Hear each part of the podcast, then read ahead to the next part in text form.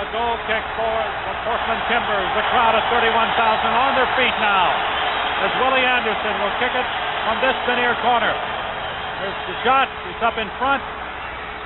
Jimmy Gabriel tries to get it out of there. He can't. Hank Leotard trying to get it out. Back to Jimmy Kelly. And Kelly controls for Portland. He goes to the corner to Anderson. Anderson has some space. Chips it across in front. There's the shot. Portland scores. Portland wins.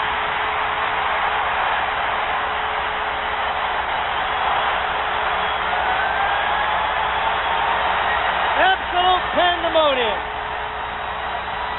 Somebody's going to get injured out there. That's going to be absolute pandemonium.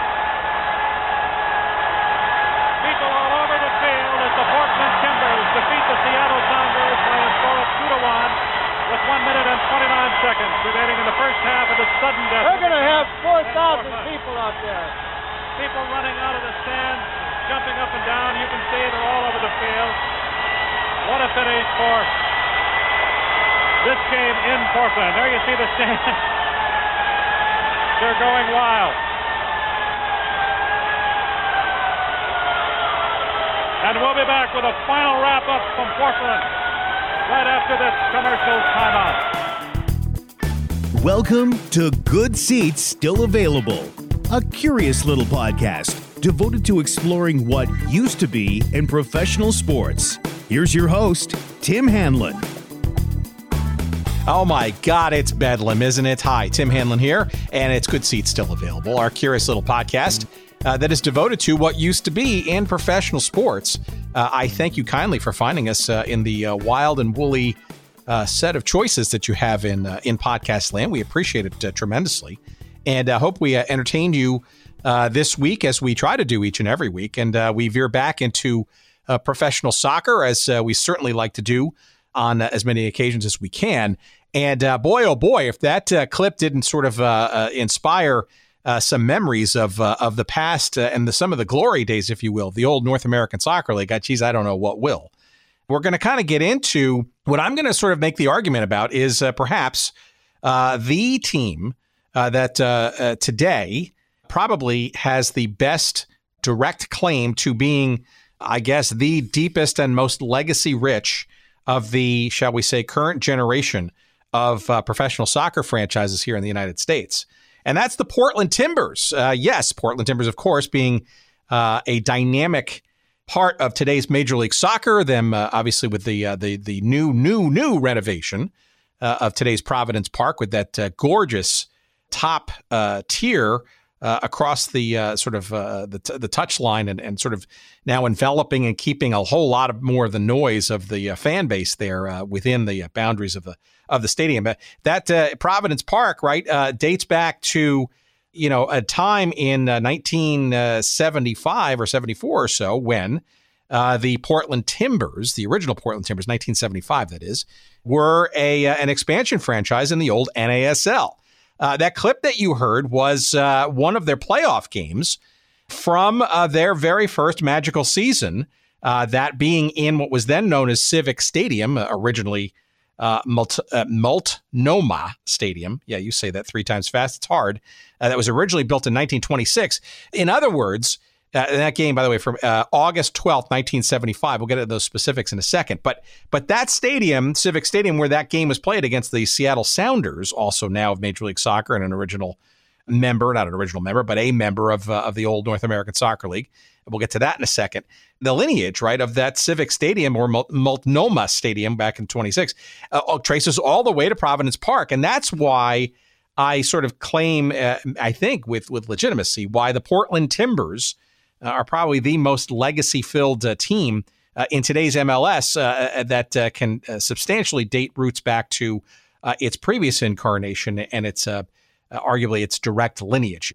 The Portland Timbers, not the only franchise that has reignited itself in today's Major League Soccer. Of course, the San Jose Earthquakes, two versions of that in MLS, obviously the Seattle Sounders, which we just mentioned, and of course, the Vancouver Whitecaps, those four franchises, which all came in the middle part of the 70s in the North American Soccer League. The only one of those franchises that still plays in its same original stadium, albeit updated and upgraded, are the Portland Timbers. We're going to get into some of the dynamics of the original Portland Timbers and why I think, frankly, it's important to kind of go back and kind of understand those first few years of the original Portland Timbers franchise and why it matters today. We get into all of that with our guest this week, Michael Orr, who fancies himself as a transplant to Portland, as well as a fan of the current generation team, and frankly was spurred by the arrival of the Portland Timbers in MLS and a desire to kind of go back in time and not frankly having any stake in the matter, having not grown up or lived in Portland prior, really, to kind of see what was this Timbers thing before this MLS version franchise, right? There are rumblings you'll hear in our conversation with Michael in a few seconds of like there was this team and there's a logo and who's this Timber, Jim guy and all this stuff, right? And as the new team got going and coming back to the same stadium, I mean, questions were asked, and he made it a priority to dig with sort of open eyes and open mind as to maybe a little bit of an investigation as to what this team circa 1975 and beyond in the North American Soccer League was, the Portland Timbers. That's this topic of our conversation again this week with Michael Orr, the author of the book, The 1975 Portland Timbers, The Birth of Soccer City. And yeah, we're going to get into that too, the label Soccer City. Some other cities have sort of claimed that title over the years. But again, I think Portland has its rightly choice or opportunity to lay claim to that moniker. And again, for the historians, that game that we had the clip from comes from KOMO TV in Seattle. That was Bruce King, a longtime voice on KOMO TV Sports, along with Cliff McGrath. And that siren in the background as the Portland Timbers win that playoff game and then go on, obviously, to the 1975 Soccer Bowl, which was in San Jose against the Tampa Bay Rowdies, which they lost ultimately 2-0, I think it was. The siren apparently was being played by I think she was a actual government official in the city of Portland. I think, I'm not sure if I get her name right, but she was sort of a big fan of the team, and she was the one manning that siren in the background. And it, arguably, what you heard there was an out pitch invasion. And if you look at on YouTube and see these clips of this game back again from August 12th, 1975. When the Portland Timbers defeated the Seattle Sounders in sudden death overtime 2-1 to go on to Soccer Bowl 75. City Commissioner Mildred Schwab. Here's a trivia question for you. She was on that ambulance siren in the background going nuts. And yes, more than a few thousand people were stomping onto that pitch after that game. And boy, what a climax. That was the last home game of the season for the Portland Timbers in 1975, their inaugural one in the NASL. Seeds of Soccer City, USA, for sure, and all part of the legacy of today's Portland Timbers, and that's our conversation coming up in just a couple of moments. Before we get there, I want to say hello and again, welcome to one of our newer and great sponsors, and of course, that's The Great Courses Plus.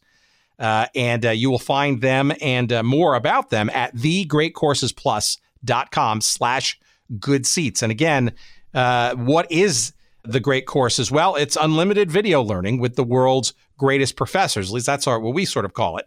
And it's by all means exactly that and more. PC Magazine says it's you can imagine all you can stream access to an excellent library of college level lectures. And USA Today says, tired of binge watching? Well, sure, try some binge learning. And that's what you're going to get to do at thegreatcoursesplus.com /Good Seats, where you will get, for a limited time, a free month of the Great Courses Plus service. You can access all of these lectures and these courses online or via their app. You can stream using that app to any device. And that app is also cool because you can download in advance all of the episodes and the lectures in case you're not near a broadband connection or a mobile tower to get your streaming internet.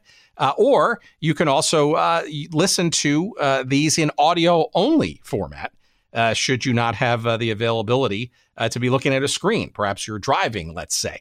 But these are great courses, literally and figuratively, and a lot of great topics such as history and science and hobbies and health and fitness, and with some great experts, not only in terms of the teachers, but the organizations that are part of this coursework. Folks like the Smithsonian and National Geographic, the Culinary Institute of America. And of course, we also want to encourage you to try The Great Courses Plus at thegreatcoursesplus.com/goodseats for their current offering from the National, done in conjunction actually with the National Baseball Hall of Fame and Museum, and that's called Play Ball, and it's basically all kinds of coursework around the early history of professional baseball in the United States, and it's an amazing array of topics and courses, and it's fascinating. I'm about 15 or 16 lectures into it, and I still got a plenty more to go, and I've learned something in each and every one of them, and you will too.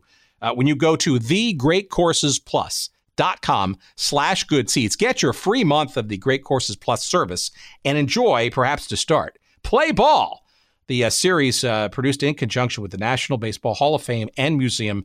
I am certain that you will enjoy not only that series, but also the other array of offerings, again, from our friends at The Great Courses Plus. Again, one last time, thegreatcoursesplus.com/goodseats. Please get your free month and enjoy on us the Great Courses Plus service. We thank them for their sponsorship. And of course, we thank you for listening continuously to the rest of this episode with our pal, Michael Orr, as we get into the old North American Soccer League version of the Portland Timbers. Yes, they existed before you MLS fans of the Timbers. And here's our conversation coming right up.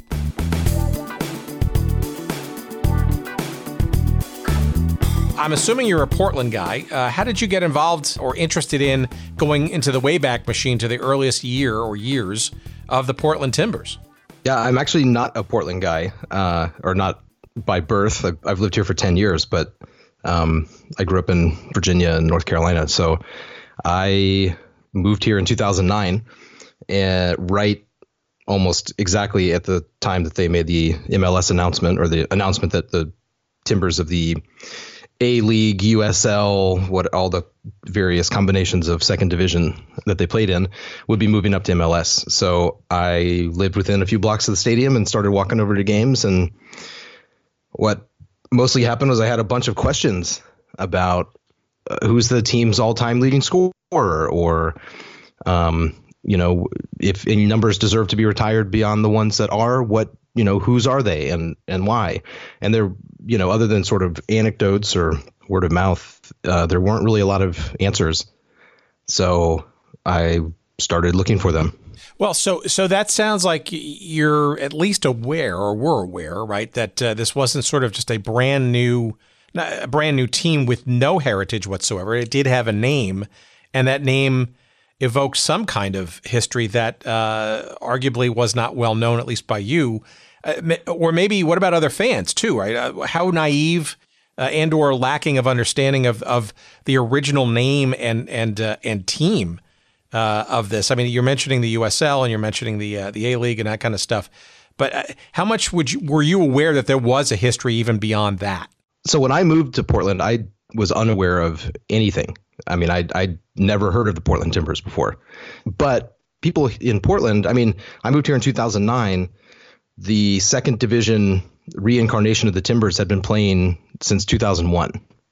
So it wasn't, you know, it wasn't like no one knew what this was, or that this announcement about MLS was somehow out of the blue. I mean, it was a very long and concerted effort on the part of the fans to convince city council to go along with Merritt Paulson to get an expansion franchise. So just because I was unaware of much when I got here doesn't mean other people were unaware. And as I started digging in and, you know, meeting people and eventually formulating an idea for this book, and then started talking to people for that, you know, there were people who, but when by the time I was writing it in 2010 and 11, you know, they had been season ticket holders every year that there was a team called the Timbers. So 75 to 82, 89 and 90, and 01 to present.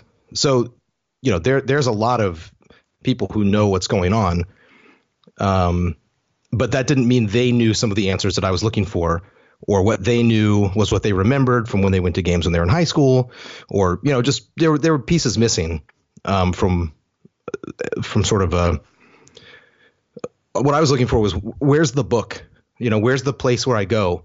It doesn't matter what I know. If I want to get all the information about the starting points, where do I get that?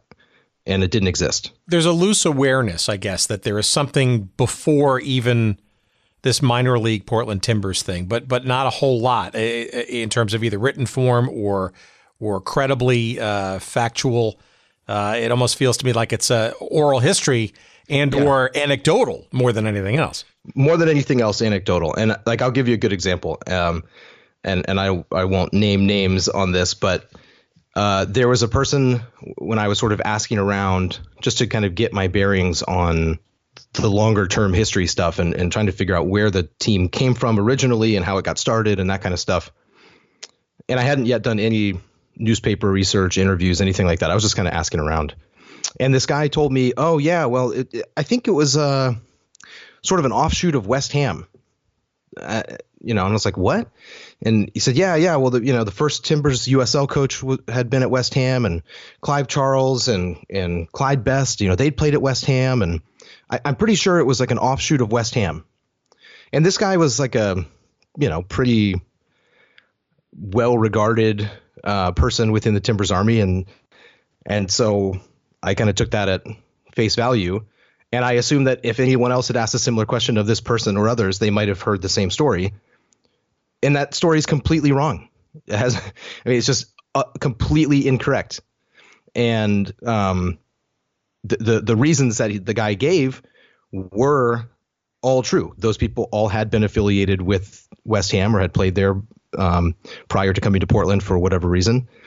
And that was all true. But what that person did was take what they knew and say, I know these things to be true, and so I'm going to conclude that the entire organization is therefore associated with West Ham, instead of doing, you know, one bit of research about what the answer might be, or if there was some reason to doubt the veracity of that statement. So once I started asking those kinds of questions and getting some anecdotal answers, you know, anecdotal answers are not necessarily wrong, but they're also not necessarily totally right or wholly right. And there's sometimes a lot more out there. And in the absence of someone having previously done that, there wasn't anything to refute what this guy said, because all of the baseline points were true. Yeah, there's also no linchpin, right? So I maybe this is an interesting question to ask you. You're not only are you a new fan of the, shall we say, recently upgraded to Major League Soccer Portland Timbers, for all intents and purposes, an expansion franchise, but a continuation of this name in minor league form that obviously had some known roots elsewhere prior. But you're also new to the city, right? So you truly have a clean slate. What's your impression going in? I mean, you're hearing some of the rattlings of, hey, this name didn't come out of thin air. What's rolling around your mind about like, okay, well, how do I learn more about this by just asking people who are similar new fans of this team? Yeah, well, I mean, I think that without knowing anything about the team or, you know, my knowledge, I'm 36. So, you know, I was born the year after the Timbers disbanded, and you know, sort of during the dying days of the NASL. So, you know, I'm as a sports fan, and I was a history major in college. I mean, I was familiar with the NASL mostly through the Cosmos, and you know, as I learned more about English soccer, George Best, and you know, all this kind of stuff. And so I knew about the NASL, and I didn't, you know, I knew there were a million teams, and I could never possibly know all of them. And so once I moved here, you know, I knew that kind of stuff, and when I looked at the very bare minimum of a starting point, you know, oh, here's the Wikipedia page on the Portland Timbers. I'm going to go to the game for the first time. What's the story? Oh, yeah. Founded in 1975. OK. And, you know, everybody in Portland, even then and before that, everybody knew that.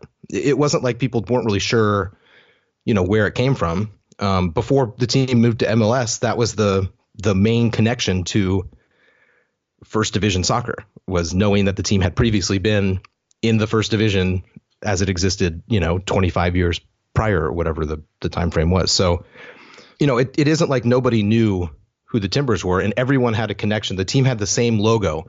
They played in the same stadium.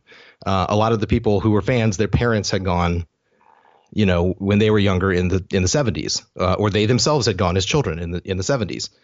And so, there's definitely a strong connection there that people knew, but playing in a second division and knowing that there was a higher division that you can't access without expansion, sort of left a little bit of a disconnect. And so I think that it actually strengthened people's feelings about the original NASL team and hanging on to that, and knowing that there was only one team in MLS in 2009, or I guess in 2009 there were then two that had names from the MLS, from the NASL era. The Earthquakes and the Sounders were, an expansion team to MLS in 2009. And so I think that in Portland, the connection to the old days is really strong, but there wasn't a centralized place to go to get information about it. So as time passed, people knew that it was, this is what it was, but then the team didn't exist from 1982 to 89, and it didn't exist from 1991 to 2000. And so those are pretty significant gaps to, try and keep a fan base or a living memory, or I like to use the term institutional knowledge, generational fandom or intergenerational fandom. Those are harder to maintain in those gaps. And so there might be a Timbers reunion game or something. And, fewer and fewer people as time goes on remember who the specific players were. They're just, those are the guys who used to, play here in the 70s, I guess. And so those were the gaps that I was looking for, or those are the gaps when I was looking for stuff that I found that I wanted to fill in, because even when I asked people or fans who'd been there forever, they didn't remember everybody's name, or they, when I go back and check later, they got the stuff they said was wrong. And not on purpose, not out of malice or negativity. It's just, if it's only in memory and there's nothing to really anchor any of that stuff, memories are hard to maintain accurately. Things change. People's perceptions of stuff differ over time. It's just hard to keep track of all that. And so, you said oral history. I think saying that the Timbers fandom, it's basically, it was a large oral tradition of certain things that were remembered and certain things that were forgotten, some of it selectively and some of it just because of time. And anyway, that's kind of what I found when I moved here. It turns out it wasn't that hard to find a lot of the information. You just had to kind of look for it and then put it all in one place. Yeah, I think some of it's a little bit, probably benign neglect, right? Because you're mentioning gaps and minor league and people move on with their lives because it was a time and place.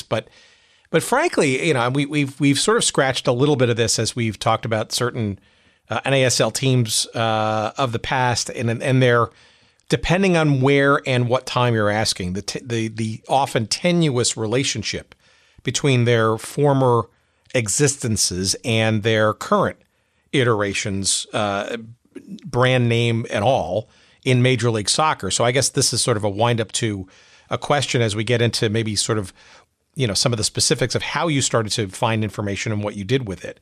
When, if at all, did you start to sense, I wouldn't call it pushback, but not sort of a gigantically warm embrace by folks related to either the new franchise and or Major League Soccer to go back and remember this team from the supposedly failed North American Soccer League? That's a really great question. And and part of it is, well, there's kind of two sides to it, and the one is, and you kind of mentioned it, a lot of cities that had NASL clubs that currently have MLS clubs do not share names with those NASL clubs, and part of it, as my understanding is that when MLS was getting founded and they're creating the brands and names and color schemes, that they didn't want to be associated with something that fewer than 15 years earlier had completely collapsed, and the financial issues and troubles were, you know, very well documented and pretty well known across sort of sports fandom in the country. And so I definitely can understand why clubs in the mid 90s did not necessarily want to be associated with those things. I know that the New York issue with the Cosmos was partly that and partly trademark related. But, you know, I think with Portland and Seattle and San Jose and Vancouver, I mean, those teams all were sort of in the sort of middle wave of the NASL expansion, right? I mean, they were all 74 and 75 expansion teams. And I think that because I don't know, I don't know why those clubs, I mean, definitely Seattle and Portland and Vancouver had second division teams of the same name. And so it was a little bit easier to make that connection because they'd already done it. So someone else, you know, previous owners, different iteration of the team, but that had already been done. And so to change the name when you go to MLS would have been very strange, certainly for Portland, Seattle, and Vancouver, because they've been playing for 10 plus years in a different division against each other with the same names.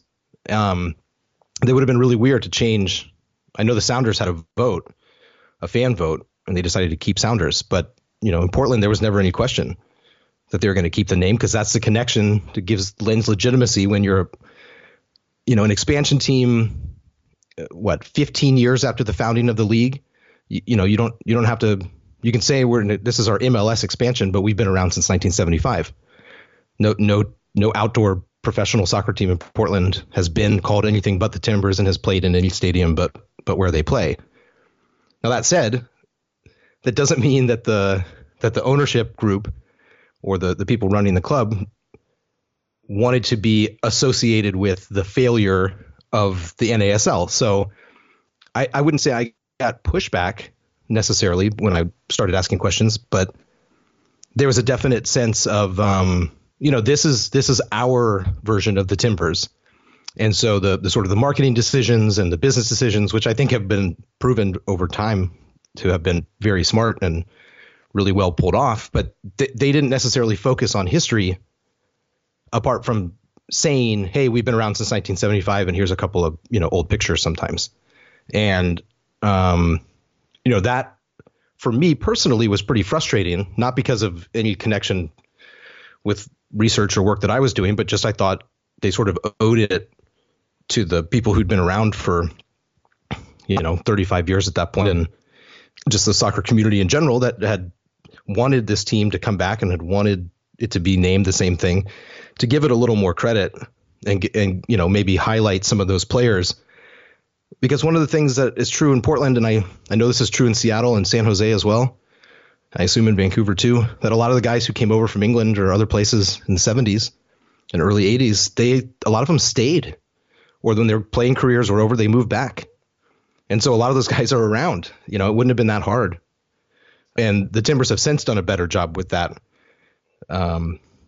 sort of incorporating the former players, and particularly the former great players, into the team broadcasts and into the website and all kinds of things like that. But, you know, so I think it's the way that those clubs in Portland in particular chose to do what they did. It made a lot of sense on a lot of levels, but I mean, yeah, personally, I you know, I thought the Timbers should have a Hall of Fame or have you know, a place where they had all their trophies from different, you know, times in the past, you know, as a something that, which they do now. But you know, in 2011, they didn't have that, and I thought that would be just a super easy way. You're doing a big renovation of the stadium. Hey, here's all the trophies we've won in the past. Oh, you didn't know we had a past? Well, here's a little bit of, you know, a couple of text panels or something to read up on just as a starter, in case you don't know the history. And if you do, here's a place to come celebrate it on the way to watch the new version. Yeah, and I think it's interesting, too, because I think you could make the argument that the rebirth of the San Jose Earthquakes, right, from the devilishly named San Jose Clash, you know, in 99, 2000 or so, you know, and then the Sounders, I think, as a name, if I'm not mistaken, I think was either either the very bottom of the wish list or maybe even a write-in vote of the other names that were, kind of bandied about there when they were sort of formulating with Drew Carey and friends their entry into MLS as well. I mean, you have to look at maybe both of those sort of movements as maybe, I guess, a signal towards the inevitability of why not, right, look back, right? I mean, and I think, like Major League Soccer, as the story of its history gets written in its first 25 years or so, and Lord knows there's a lot more yet to come and some very, some major issues that still have to be solved, I think, going forward. And,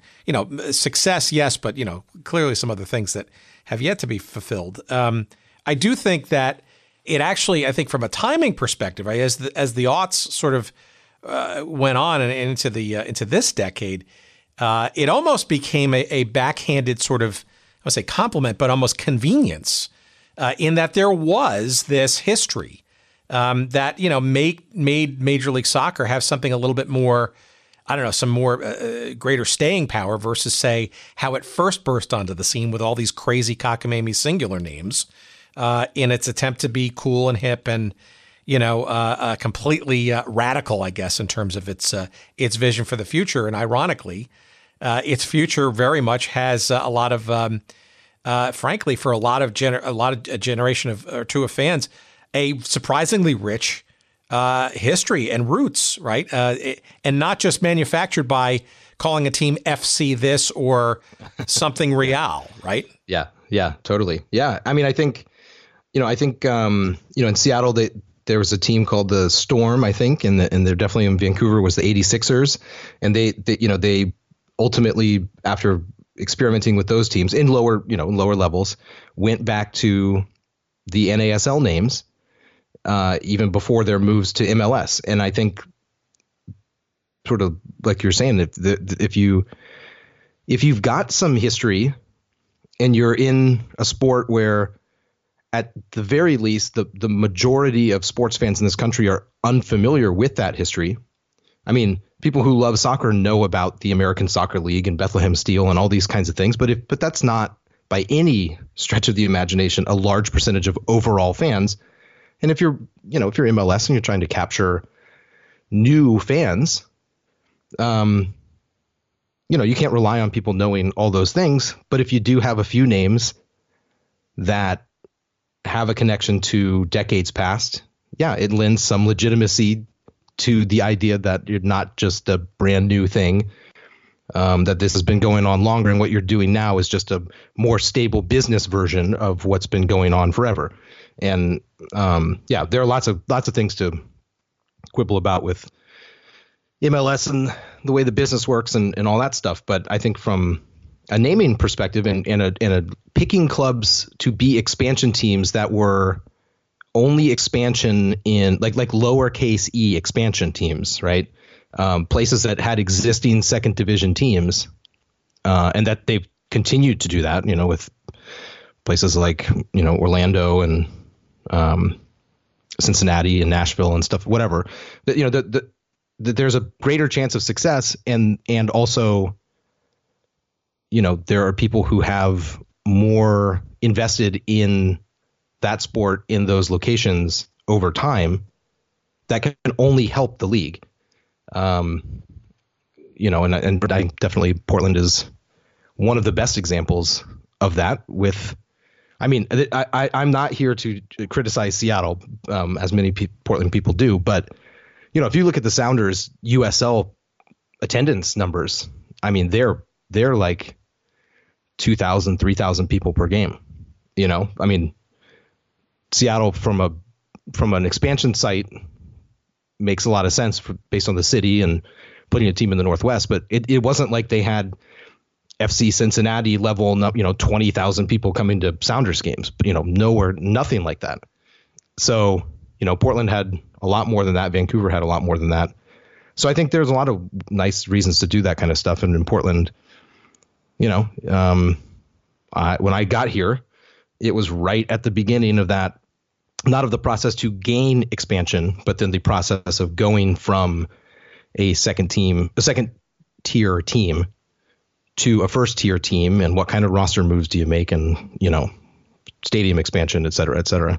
Well, there's also one other sort of aspect, which I think is fundamentally, I think, unique relative to the today version of an MLS franchise and the previous version of the NASL, which is the stadium is exactly the same, not obviously in terms of amenities and all that stuff, but it is literally the same stadium, Civic Stadium, as it used to be known, right, which is now today's Providence Park, which, you know, continues to still feel very intimate. And now with the new gigantic sort of third tier, and, you know, there's been a lot of loving recrafting, shall we say, of a gigantic part of what made the original Timbers, all that and then some back in '75. Yeah, I mean, it's downtown, and, you know, the stadium was, you know, built in 1926.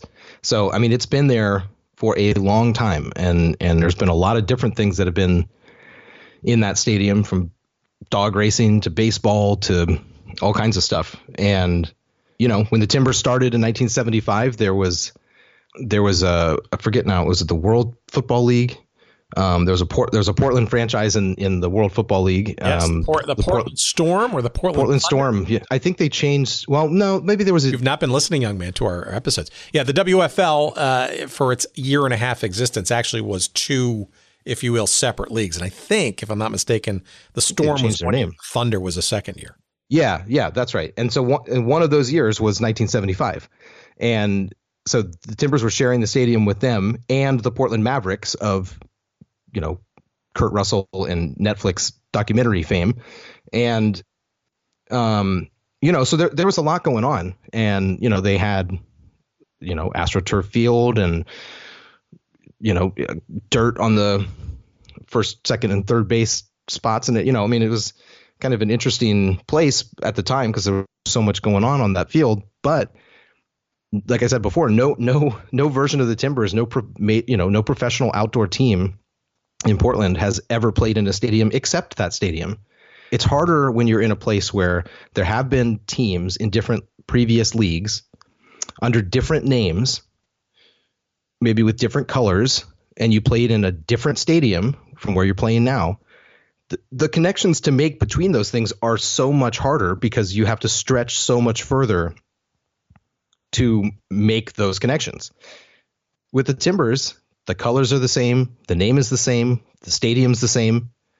It's much, much easier to, you know, some of these guys who I've talked to who were, you know, bought season tickets when they were in high school or early college or whatever. And back in '75, you know, they bring their kids and their grandkids, and they're like, well, that's where I sat with your mother, or that's where we, you know, we sat over there. There's so much more connectivity with that. And, you know, the stadium still existing in its location and all the reasons why other things didn't happen with that location could fill hours and hours of podcasts. But for all the random different reasons having nothing to do with professional soccer over the years, that stadium has not been bulldozed and sits very close in and on all the transportation lines, and, you know, has basically no parking.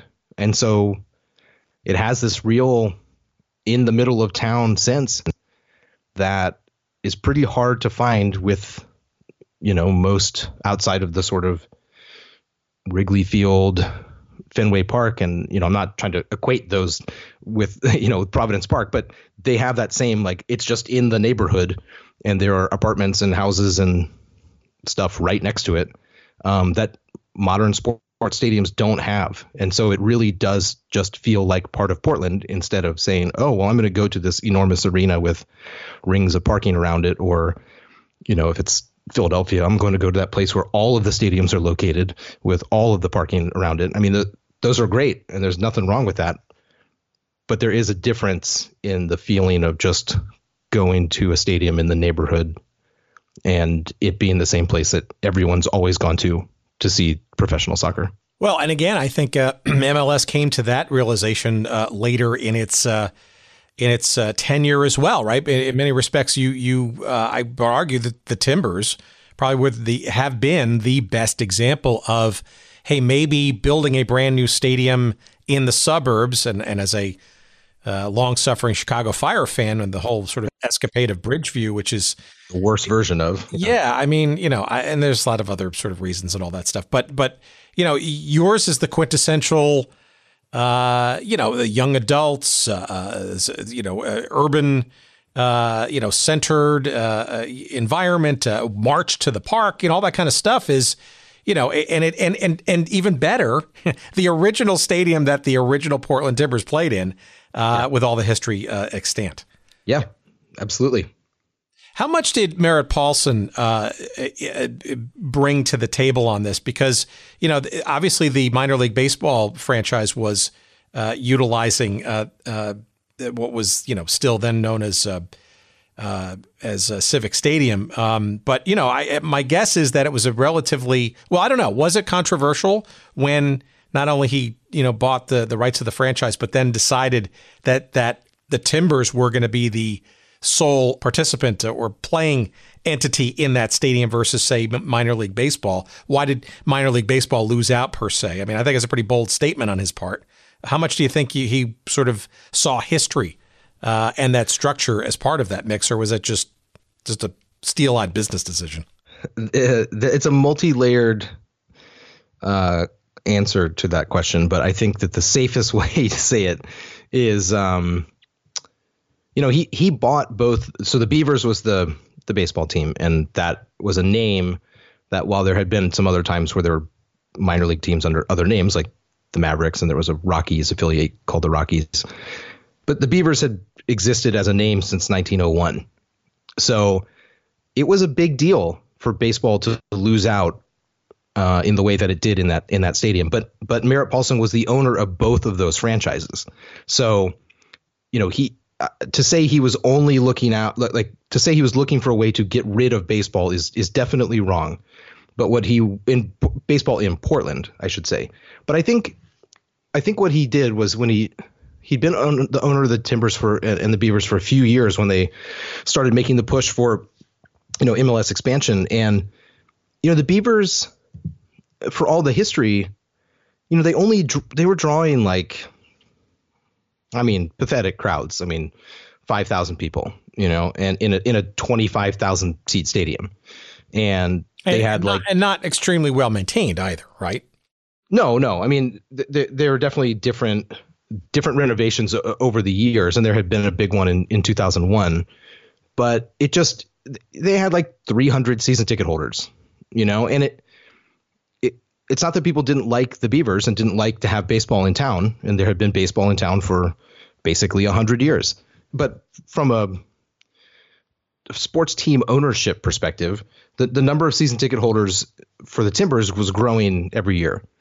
And I think that he deserves some credit because it wasn't a popular decision to get rid of the baseball team. That he definitely had some ideas of building a separate baseball stadium, a much smaller facility in a couple of places in town. And when those ultimately turned out to be fruitless, that's when he ended up deciding to sell, and then the team relocated. So I don't know that he had a crystal ball. And I definitely don't think he was super pro soccer and super anti-baseball. But I think from a numbers perspective, it was becoming clearer and clearer that the city had a soccer history, and that if you actually invested resources in the team and in their marketing, that you could tap into that history. And, you know, I think a lot of people, this is, so mid-aughts is when he bought the Timbers, you know, could see that soccer is growing. Maybe, you know, soccer's always the next sport. I know that and everything, but it's, you know, the numbers relative to minor league baseball made a lot more sense to invest his money on that side. So, and he wanted to be an MLS. He had tried to buy the Earthquakes before they moved to Houston, and that fell through for whatever reason. And so that, you know, Major League Soccer was definitely a goal of his when he came to Portland. I don't think that meant that it would have to happen without baseball, but it became only possible to do one. You know, MLS said you got to have a soccer specific stadium. You know, you got to have a rectangular place, and that is not going to work for baseball. So once that all became clear and no stadium was able to be built, you know, a smaller facility for them, then it was the obvious, you know, the obvious move. And so, I mean, he gets a lot of credit for sticking with it and investing the money. And, you know, there are lots of things to say about Merritt Paulson or, you know, where his money comes from or how he uses it or whatever. And I'm not here to get into any of that because I think it's his own choice to do what he wants. But the fact is he's dumped a ton of money into the Timbers and, you know, from every, you know, academies and artificial, you know, really great artificial turf and renovations to the stadium multiple times. And, you know, it just that's, you know, turned into having a, you know, 15,000-person waiting list for season tickets. I mean, it's pretty amazing, you know, in a little more than 10 years, what his initial investment in the team has turned into.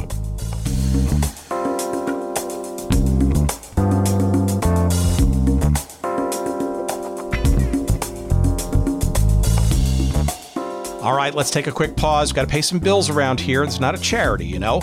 We want to say hello and welcome again to our friends at The Great Courses Plus. We love The Great Courses Plus. I am certain that you will too. What is The Great Courses Plus, you may ask? Well, I think the best way to describe them is unlimited video learning with the world's greatest professors. Like that tagline implies, if there's any topic under the sun, perhaps you want to harken back to your days at college. Maybe you haven't yet gotten to college, or maybe you just didn't have the opportunity to go to college.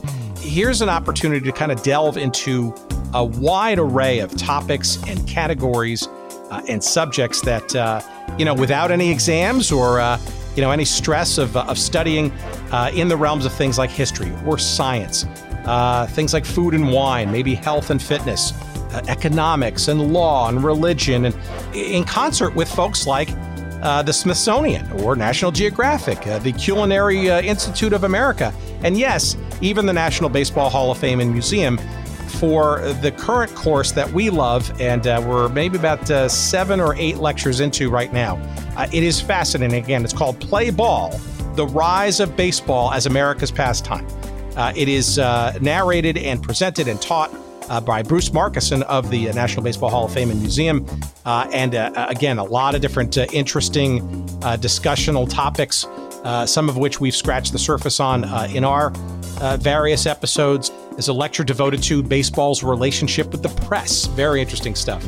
The statistical history and beginnings of baseball and why it's become arguably the most statistically detailed sport of all the sports in the United States. How the players and owners and this thing called the reserve clause. We've had a number of episodes devoted to that. The economics of baseball. Scandals and deception on the diamond. There's a whole lecture devoted to that. And many, many more. Up to, 24 lectures in video form. And it's, by the way, available online. You can download the app. It streams to any device. And that app, like I said, which streams to any device, you can also download all of the coursework onto your device. Let's say you're not going to be near an internet connection, or you can also listen to it in audio only fashion. So let's say you're driving or doing something else that requires your eyesight, but allows you to listen. That is how cool all of this stuff is. Again, it's The Great Courses Plus, and we have a special offer for our listeners to not only enjoy the entire series of Play Ball, but also all of the courses available to you at The Great Courses Plus. And that website is thegreatcoursesplus.com/good seats. Again, thegreatcoursesplus, all one word, .com/good seats. And you're going to get one free month, no strings attached, yours for a limited time for all of the courses, not just the baseball coursework, but all of the courses at The Great Courses Plus. Again, thegreatcoursesplus.com/good seats. You're going to get a free month of unlimited use to stream any of the courses at not only baseball, but any of the topics and the hundreds of other lectures and series available to you. And we thank our friends at The Great Courses Plus. Again, one more time, thegreatcoursesplus.com/good seats. Hope you enjoyed as much as I have been so far. And we also hope you enjoy the rest of our conversation coming up right now.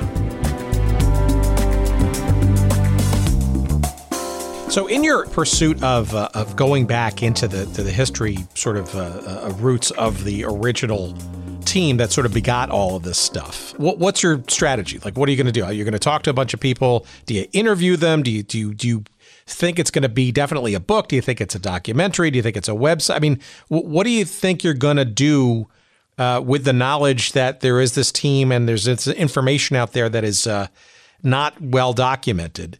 What's your process in all of this?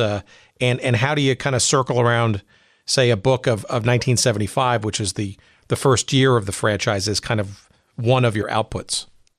Yeah. I mean, I think my first idea was, of what it would turn into was I wanted to write a book about the NASL era in Portland. And it took about 15 seconds to realize that would be biting off way more than I could chew, because I wanted to do what I really wanted was to get the information out there. I mean, it's definitely not, you know, the best narrative book that's ever been written. I mean, it is an information dump.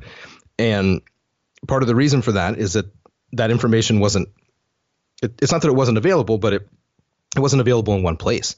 So once I sort of understood the level to which I wanted to, or the sort of the granular detail I wanted to get into, I realized that doing a book about, 8 years was way too much. Too many people I would have to interview, too many, box scores and match reports to go through, from newspapers and all that kind of stuff. It seemed too overwhelming.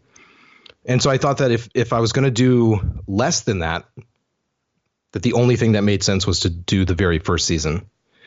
And well, actually, I did briefly consider doing the last season, of 1982, but that seemed like it'd be kind of a downer.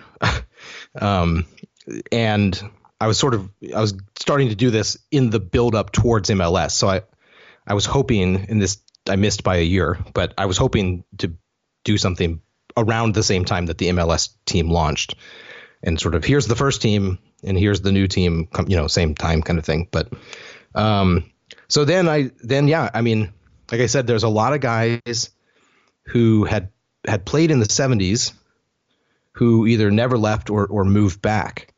And a lot of those guys at that time were still very involved in either youth or collegiate soccer in the Portland area. So a lot of people knew how to get in touch with, I looked at one newspaper report and here's all the names of the guys who played in the game.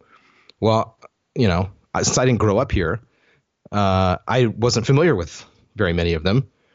And as I started to talk to other people who I, met at Timbers games and stuff, they'd say, oh yeah, well that guy's he's the coach over at such and such high school, or, oh yeah, he's the women's coach at the University of Portland, or, whatever. And so then I realized, wait, there's all these guys. They're actually here. I don't have to even do something like what we're doing right now. I can hopefully talk to them in person. I can maybe go to their house or meet them at a bar and get an actual interview, and get to know these people who are going to be the people who are in the book.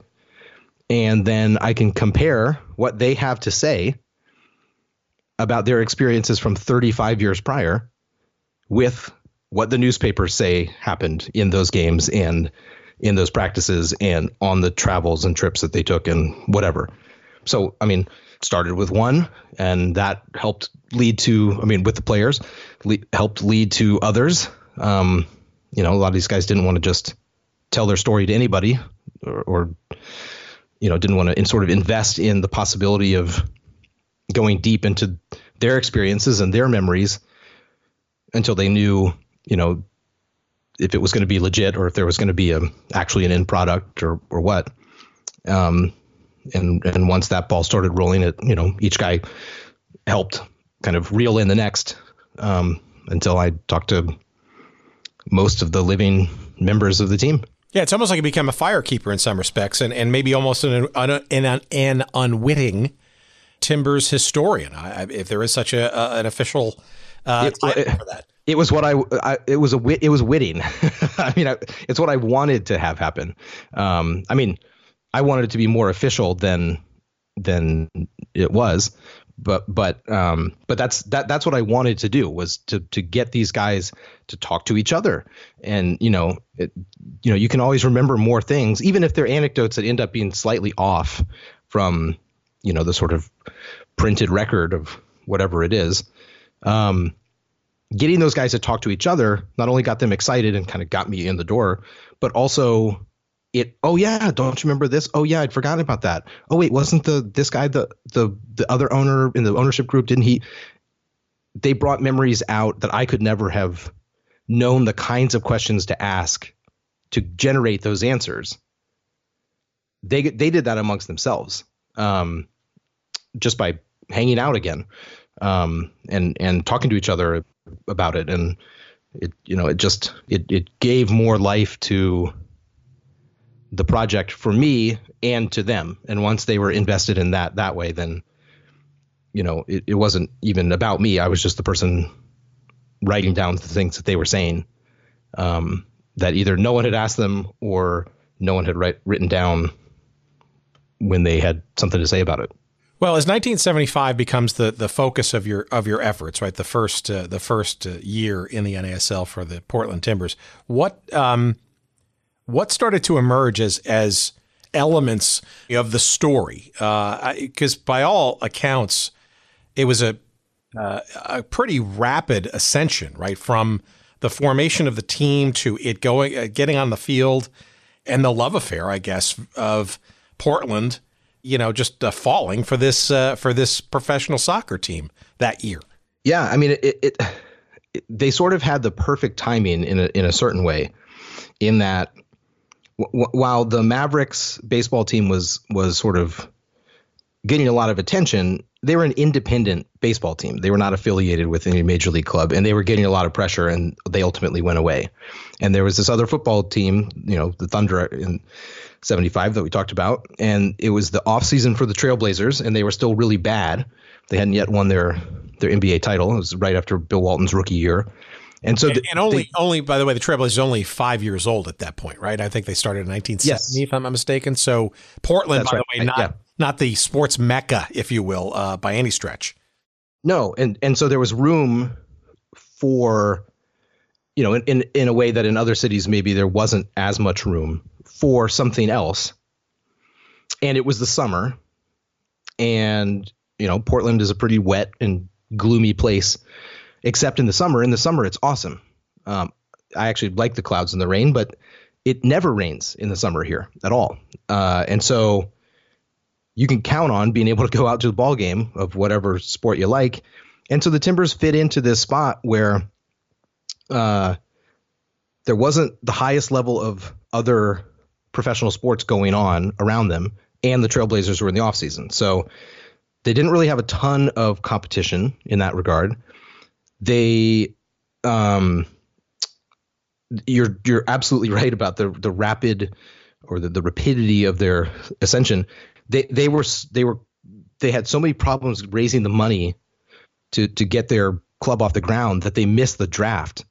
And so they basically had to pull the whole team together in about a month, from naming it to coming up with a schedule to actually getting players over from England, to having tryouts for the North American requirement for the rosters. I mean, they had to do everything kind of all at once. So it is a little amazing that they were good in one sense, because they didn't have any time to prepare. But what they ended up doing was they got a bunch of guys generally from the same part of England. I mean, their coach was Vic Crowe, who had been the manager at Aston Villa.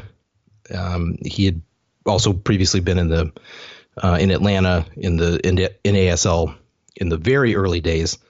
So he had a connection to dealing with stuff in the peculiarities of travel and of roster building in the U.S. But he had all these guys who he'd been their coach at Aston Villa, and he had pretty deep roots in that part of the country. So most of the Timbers players in 1975 had either previously played at Aston Villa, were currently at Aston Villa, they were at Wolves or Birmingham City. I mean, it's more than I think about 2/3 of the roster comes from that same, Birmingham area in England. And so they had guys who were familiar with each other from having played together and guys who were familiar with each other from having played against each other. And if you're going to put the team together at the last second, that's definitely the best way to do it, because then you at least have some working starting point, from which to launch this endeavor. And, it worked out awfully well. I mean, I think that the love affair aspect of it, I mean, the Timbers were for the era high scoring and exciting to watch. They played a really attacking, true 4-3-3 with these super fast, crafty wingers. And, if you don't have a ton of experience watching soccer or soccer at a high level, if you're going to get guys who can send in a bunch of crosses and then you have a big towering forward up front who's going to head them in and score, you're going to score 3 goals, 4 goals often when you're playing at home. That's exciting. And they almost never lost at home, and that helped. And they just sort of caught fire at a time when, no one knew any better. No one knew any different. There wasn't a lot of competition, and they were good and exciting. It was just sort of a perfect little storm of generating a fan base from, next to nothing. Well, they also wound up winning what de facto now is known as the Supporter Shield. They were the best regular season record, and obviously in the old NASL points aggregation in the league in the regular season, and went all the way to the final game against the second best team, I think by 3 points off they were, the Tampa Bay Rowdies that year in 75. So, I mean, you could not have scripted an on-field performance probably much better than the Timbers did, with the exception of not winning the full-on championship. But how about the city itself? The fans, in your investigation and the people that talked to you, was it because of the novelty, you think? Was it because of the summertime, gap filling? Or do you think that the soccer was something that itself was attractive and just gained fans because it was not only different, but, exciting and fun to watch? I mean, I don't want to go with the easy route here and say all of the above, but it kind of is all of the above. I mean, I think if the very first game that the Timbers played, they played the Sounders in Portland. It was raining. There were 6,000 people there, and they lost. So it's not like the whole thing was some foregone conclusion because of circumstances. Those circumstances had to be realized, and if the Timbers had been bad, but the weather was nice and there wasn't a lot of competition, they probably still would have gotten some healthy crowds just because there was some novelty to it, and the weather was nice and it was something to do on the weekend.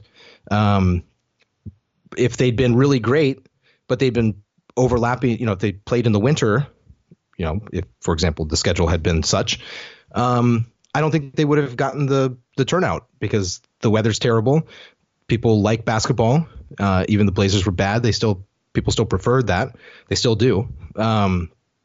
So I think it is a combination of those things, but, for the relatively limited soccer knowledge that existed here, people can appreciate enthusiasm and athleticism and high scoring. And a lot of the guys, there were sort of two levels of players here for the most part. Guys who were sort of on the back end of their careers, who were sort of just doing a favor for their old coach, or a bunch of youth team guys who were 19, 20 years old, who were coming over to the U.S., like everywhere else in the NASL, to get some minutes, to get some time. They're just coming out on loan. Their clubs wanted them to get some experience playing against relatively high level competition and get some minutes and come back and try to contribute with the home club. So, you know, those guys were super enthusiastic about scoring goals and practicing hard and giving everything they had, because they were doing it. You know, a lot of the guys, it was their first time ever leaving England, you know, to say nothing of coming to the United States. You know, for them, it was a big adventure that had a huge payoff on the back end if they succeeded and impressed their managers back home. So I think, you know, fans can, of any sport, can see and notice real enthusiasm and people who are investing their whole selves into what they're doing. And, you know, for a lot of reasons, there were a lot of Timbers players doing that.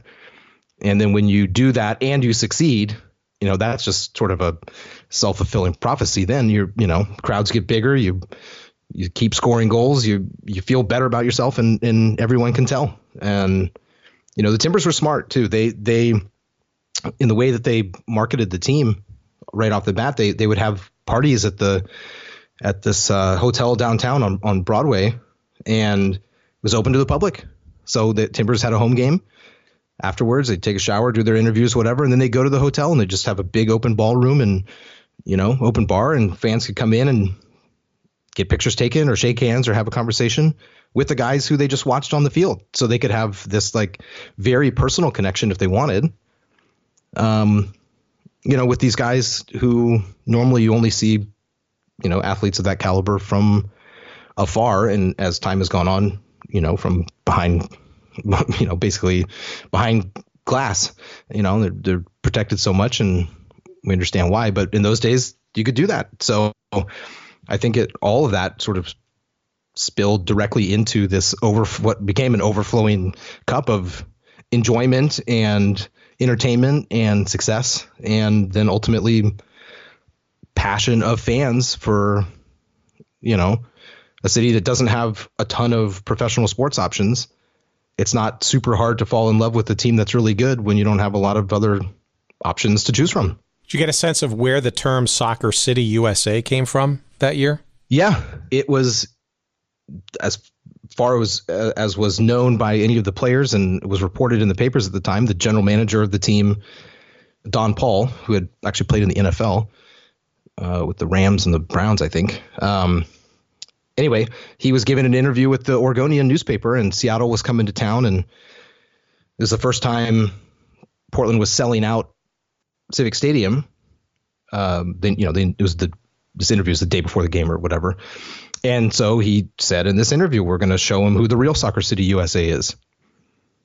And that's at the next game, the game against Seattle, someone I read it in the paper and made a giant banner and hung it on the outfield wall. It said Soccer City USA. Yeah, it's iconic, actually, that picture. I remember it vividly from lots of stuff. There's two great versions of it. One is the one that most people know, where it's like some Boy Scouts hanging the sign up. It was on the cover of a Kick magazine, for example. But there's another version, which isn't really well known, because you'd have to go through, I guess now it's online, but at the time it was a microfilm situation. There was a photo, I think it was in the Oregon Journal, which was is a no longer existing newspaper, but was at the time a competitor of the Oregonian. And they've got a photo from the next day when the Thunder were playing an exhibition game. And over you could sort of see the linemen and the quarterbacks, you know, under center. And in the background is this giant Soccer City USA sign right over, you know, whoever took the photo for the paper framed it perfectly. And it's, to me, that's an even more iconic photo, even though it's not really well known, because you're getting some additional context that like there's another thing going on in the same stadium the next day. And yet there's nobody in the stands for that. And there were 27,000 people at a soccer game the night before, and the sign's still hanging there on the wall. Now, I don't know if that's a term that Don Paul had heard somewhere else and was repeating it to say, you know, they may think they are, but we're really I don't know. It's the only printed, or it's the earliest printed version of that saying in Portland that I've ever found. And none of the players or any of the fans ever remembered anything other than seeing it on the wall before that game in July against Seattle.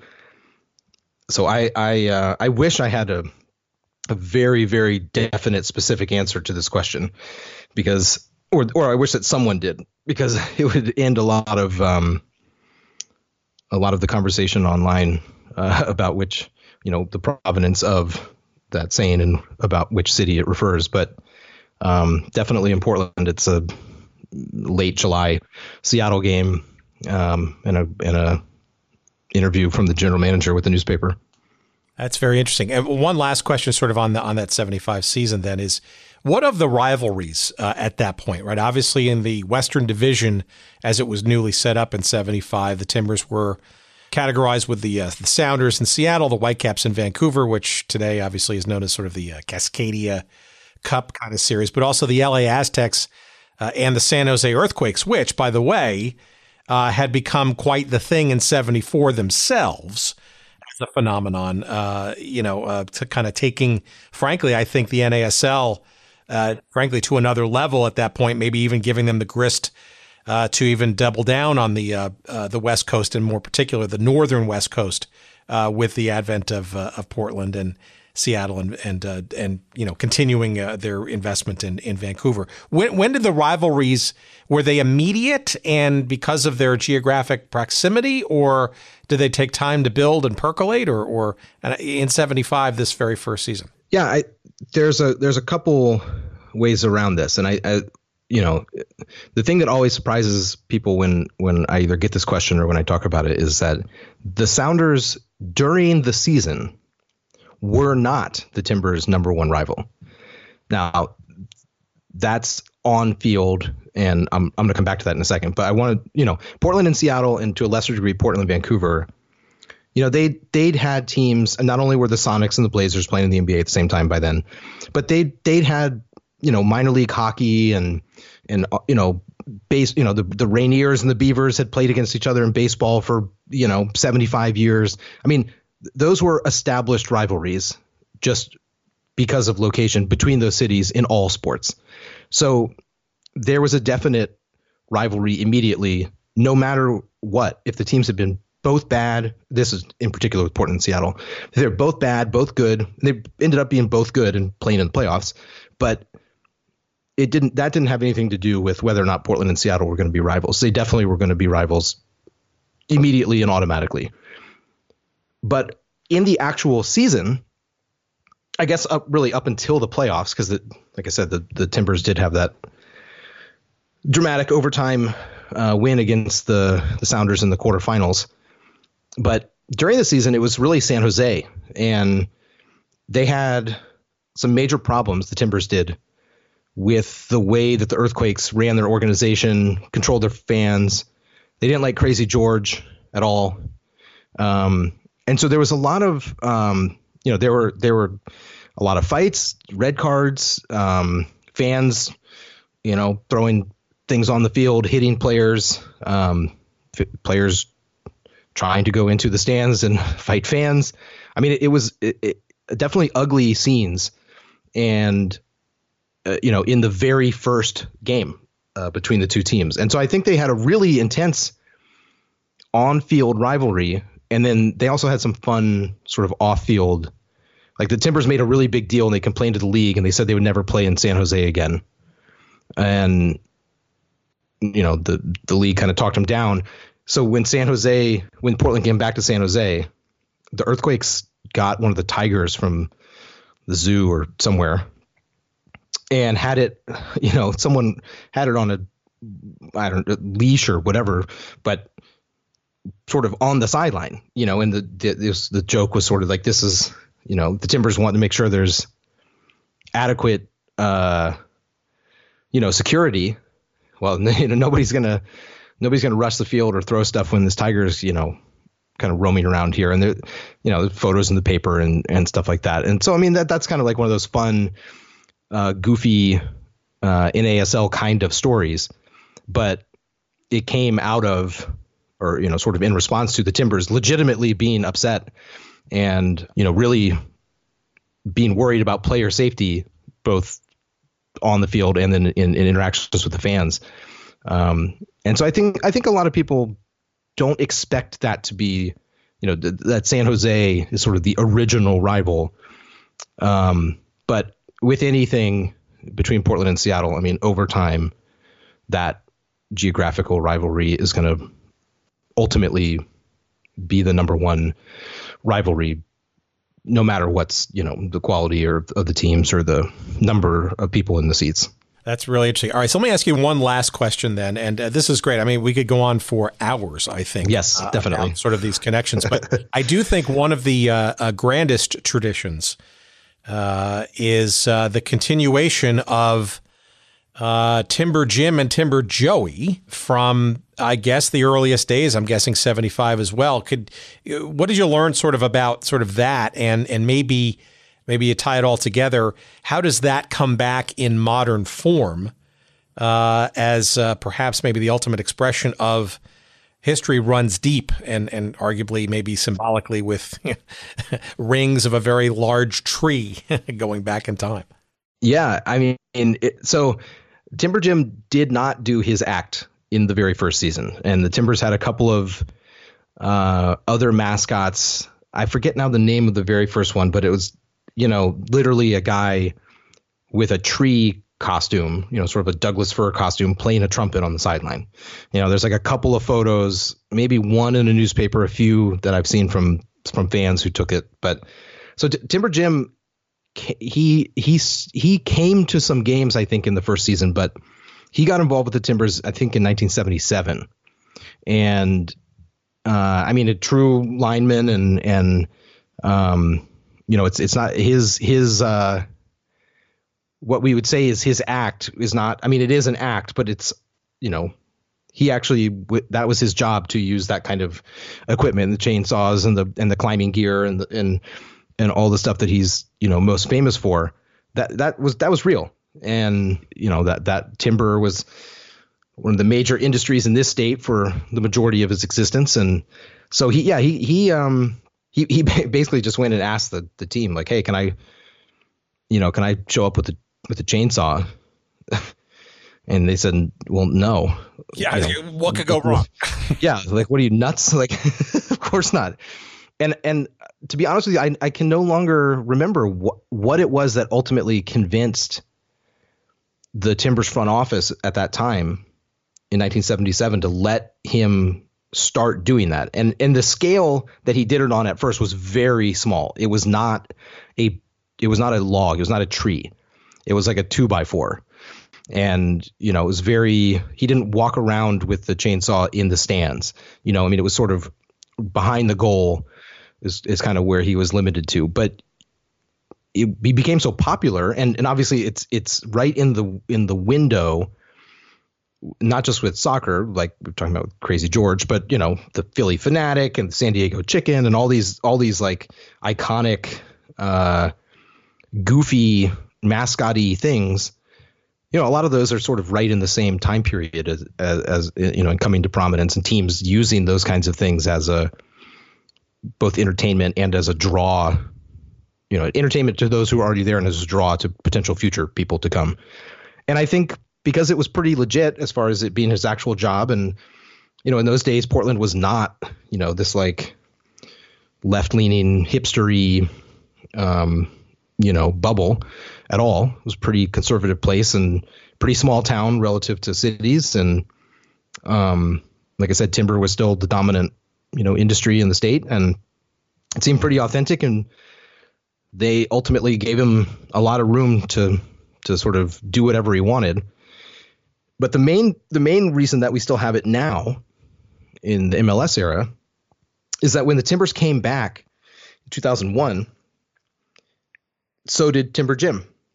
And that didn't necessarily have to happen. He could have moved or, you know, done something else with his life, or, you know, not gotten into soccer again or whatever. But was that of his own volition, or was there a reach out by anybody in the team at that point to say, come on back?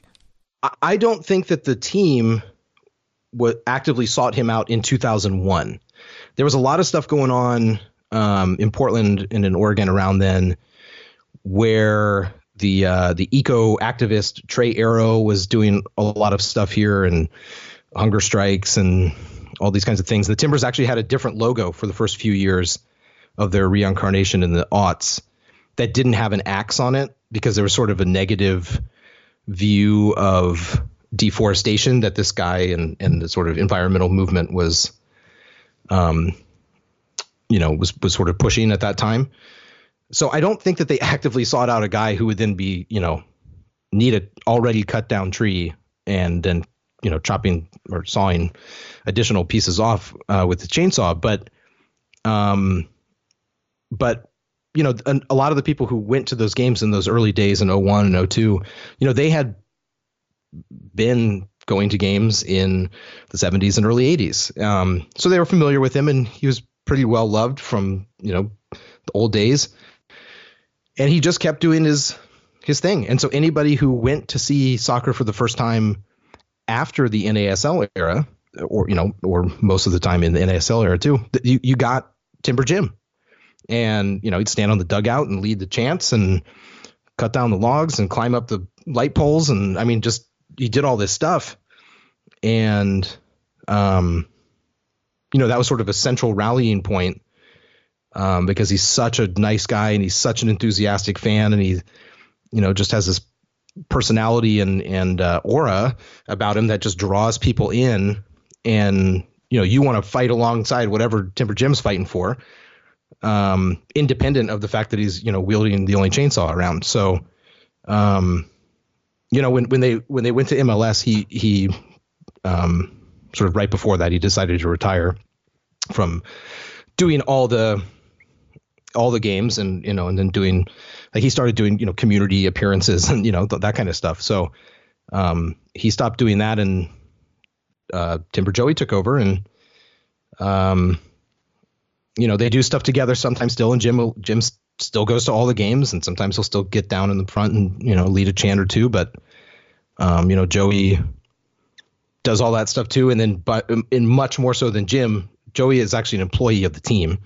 So, he'll go to the, grocery with one or two players to sign autographs on a Wednesday afternoon, and, just do those kind of community appearances. I mean, it's much more of an organized, official mascot than what Jim did. But, it's super weird and unique.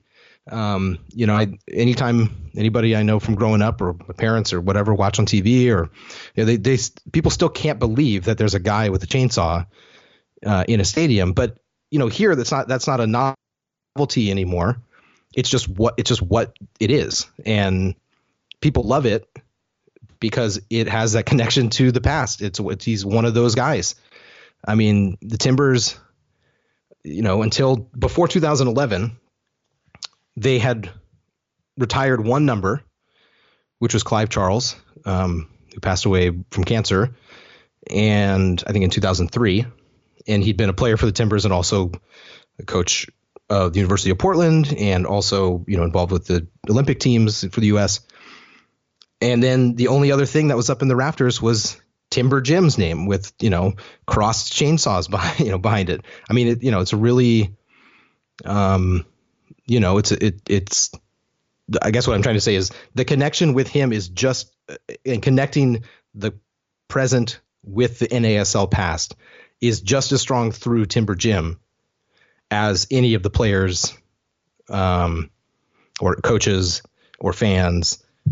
Those were essentially equal leading up into in the MLS era. So I think, it's sort of weird and unique as it is, it really does fit in kind of with the rest of the story that, if you want to establish a connection or remind people of an already established connection between the past and with the NASL, you can do it with on-field stuff. You can do it with players and coaches, and you can do it through Timber Jim and having that extra layer, that people may not have known anything about soccer when they were going in the 70s, but they remember Timber Jim.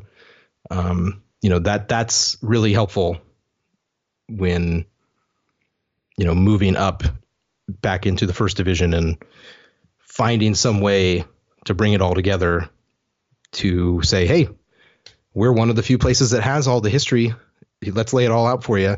It covers every part of the spectrum. Yeah. And there's a balance there, right? And you could, you juxtapose that with, the relatively new traditions that are at least being started, right? The Bell in Montreal, or the Wonder Wall in Minneapolis, St. Paul. And, no disrespect to any of those things, right? But those are, I wouldn't call them artificial, but they're brand spanking new, right? And of course, if they continue to, gain traction, they become tradition over time. But again, uniquely, you don't have to create something from anew. You can actually, you're burnishing something that started from the past that is all new again and has all that history attached to it.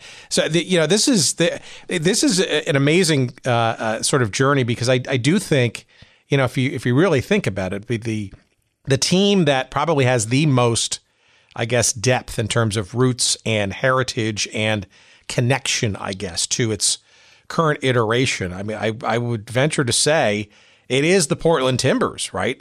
In terms of history, I having grown up as a Cosmos fan and knowing that it exists as a, a minor league NPSL team right now, right? That brand still lives on, but albeit somewhat sort of on a much smaller basis. Arguably, that could have had a chance should the rebirth of the NASL had taken root. And who knows, maybe it will again. But I think until and if that ever happens, right, which may not, I think you could safely say that the Timbers are probably the deepest rooted American soccer franchise, both of past and now, from start to current. Yeah, I mean, I'm glad you said it and not me, because I'm biased as a fan of the team, but it's true. I mean, like everything we've said, it's the same name for the team with basically the modernized version of the same logo in the same stadium. I mean, there on those levels, there isn't anyone else even remotely close that can match each of those things. No one plays in the same stadium at all.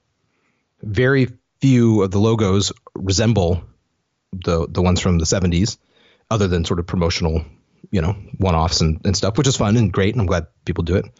Only, like we said, only those four teams have the same names. So, I think you're definitely right. Even the Timbers don't have the most storied history of success, certainly of any team out there, but that doesn't necessarily mean anything relative to that sort of level of or that depth. I think that was a perfect word for it. It's just a depth of options for what attracts you to a sport or a team. And there's a lot of different things that can feel comfortable and feel normal because it's all the same.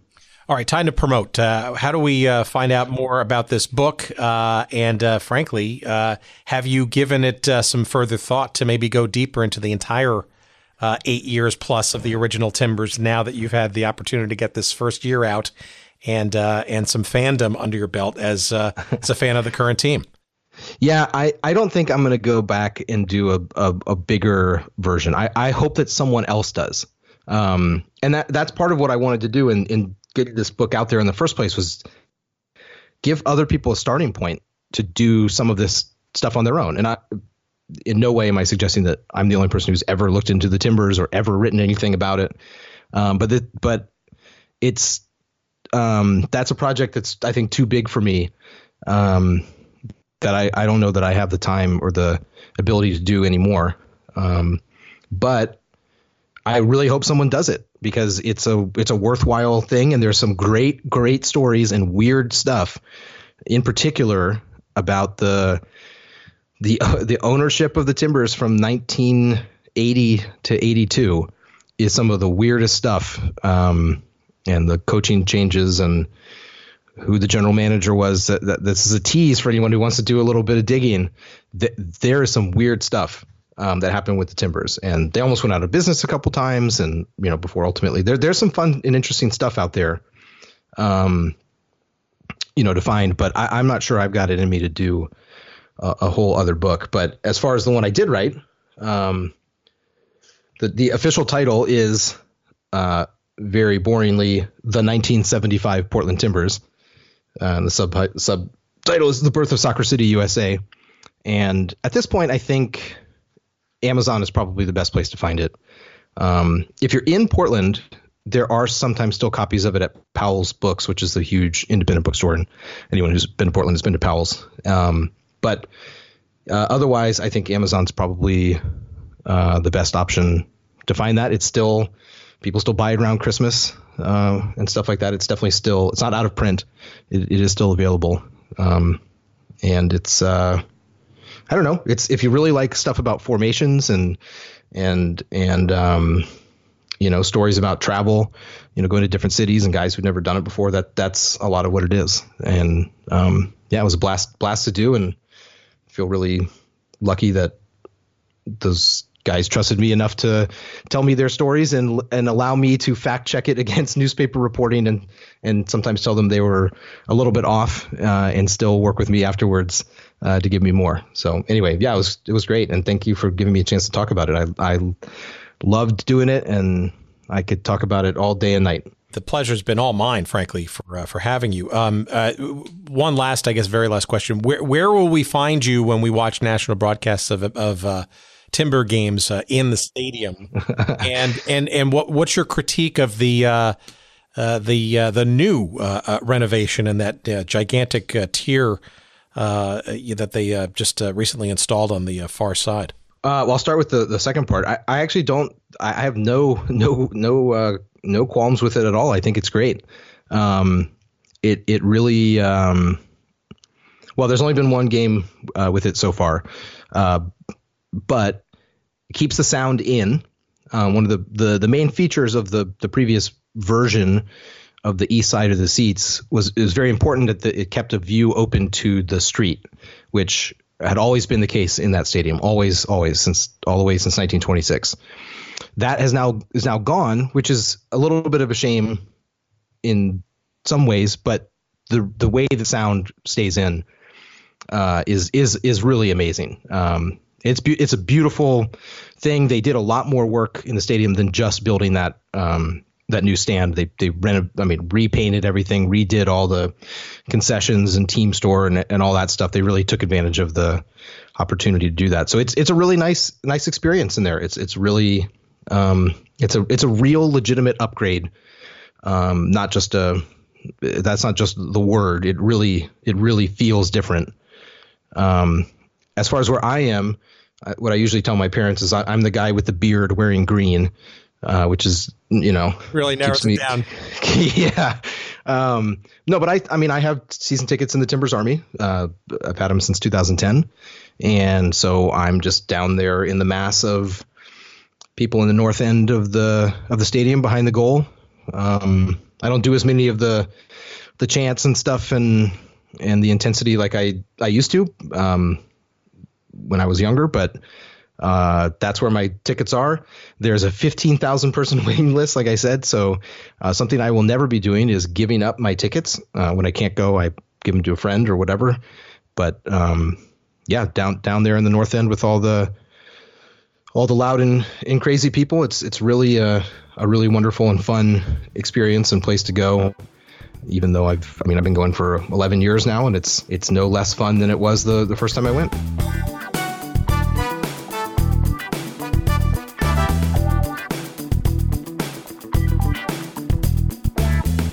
Our thanks to the unofficial historian, maybe the official historian. I don't know if there isn't a role. I think Michael Orr should be it. But we do thank you, Michael, for joining us and giving us some insight into the original Portland Timbers. And yes, again, I will make the case, and I will stand by it. Sure, there are plenty of other legacy teams, some of which are in MLS, some of which are not. Say like the Tampa Bay Rowdies or, of course, the New York Cosmos and some other diaspora of some of the original names from, say, the old North American Soccer League. But I think the cleanest and most direct heritage lineage of any of those teams that came in that heyday of the NASL and that lives on truly in purpose and in verve and uninterrupted, I think, frankly, from its original logo, its original stadium, and its original zeitgeist. And frankly, some of its even original traditions, you know, with Timber Joey taking over for Timber Jim with the cutting of the log after every goal. It is the Portland Timbers. I'm not going to fight you on it, but I'm certainly going to defend it. And I thank Michael for bringing us some goodness from the old days of the NASL, and obviously lots more goodness ahead for the Portland Timbers in the years to follow. The book that Michael wrote that I highly encourage you to get and read and devour as I have. It's called The 1975 Portland Timbers, The Birth of Soccer City, USA. It is published by The History Press. And of course, you can find it and all of the other books and other forms of media that we talk about here on this show, of course, wherever good books are found. But if you'd like to do us a solid and give us a few shekels of love, why don't you go to our website at goodseatsstillavailable.com and just search up this episode with Michael Orr on the Portland Timbers and click on the link, why don't you? And you'll be whisked away to Amazon. You can buy the book through their website, and we'll get a couple of pennies or maybe a nickel or two. And that helps keep our lights on. We appreciate that. I'm sure Michael appreciates it as well. And if you're a Kindle Unlimited subscriber with Amazon, actually, I think that the book will cost you nothing. It is part of the Kindle Unlimited service. So another great example of why Amazon is a good place to do that, and perhaps even a good incentive to maybe subscribe to Kindle Unlimited as well. But if you want a paperback copy of the book, you can do it that way. Whatever you want, we've got it all there for you. Just search up this episode with Michael Orr. Hopefully, you'll be glad you did. And of course, that's the website, goodseatsstillavailable.com. You want to find out what's going on in this show. All of our old episodes are there for you to stream or to download, do whatever you like. There's all kinds of cool images and photos and synopses of all the shows and all kinds of links to relevant items and or books and or other forms of media. It's all there. Of course, you'll find all our social links there, too. On Twitter, we're at Good Seats Still. On Instagram, you'll find us at Good Seats Still Available. You will find the link to our Facebook page devoted to us. You will also find a link to sending us some email if you'd like, or you want to do that directly, do that too. Sure, why not? At hello@goodseatsstillavailable.com. And last but not least, you want to sign up for our weekly email newsletter when we kind of give you a tip sheet on what we're going to be talking about the next week. You can do that too. There's a convenient link on the site there as well. We're going to build out a lot more stuff, some more merch to come, and all kinds of good stuff. So visit there early and often. Bookmark it, why don't you? And we thank you again. That's goodseatsstillavailable.com. And one last thing we want to say, of course, our continued thanks to our pals at Podfly Productions. You know Jerry Payne. You've never met him. He's never been on air before. Someday we'll drag him on the behind these microphones, but he's the guy responsible for helping us get our stuff together each and every week. And we drive him nuts, but he still keeps coming back for more, and we appreciate it. And you can find out more about Podfly Productions at their website, and that's podfly.net. All right, we are done. I appreciate to no end you giving us a listen.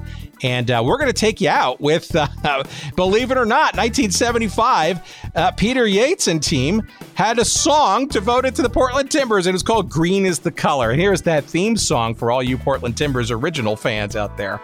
Enjoy that and enjoy your summer, everybody in Portland and elsewhere.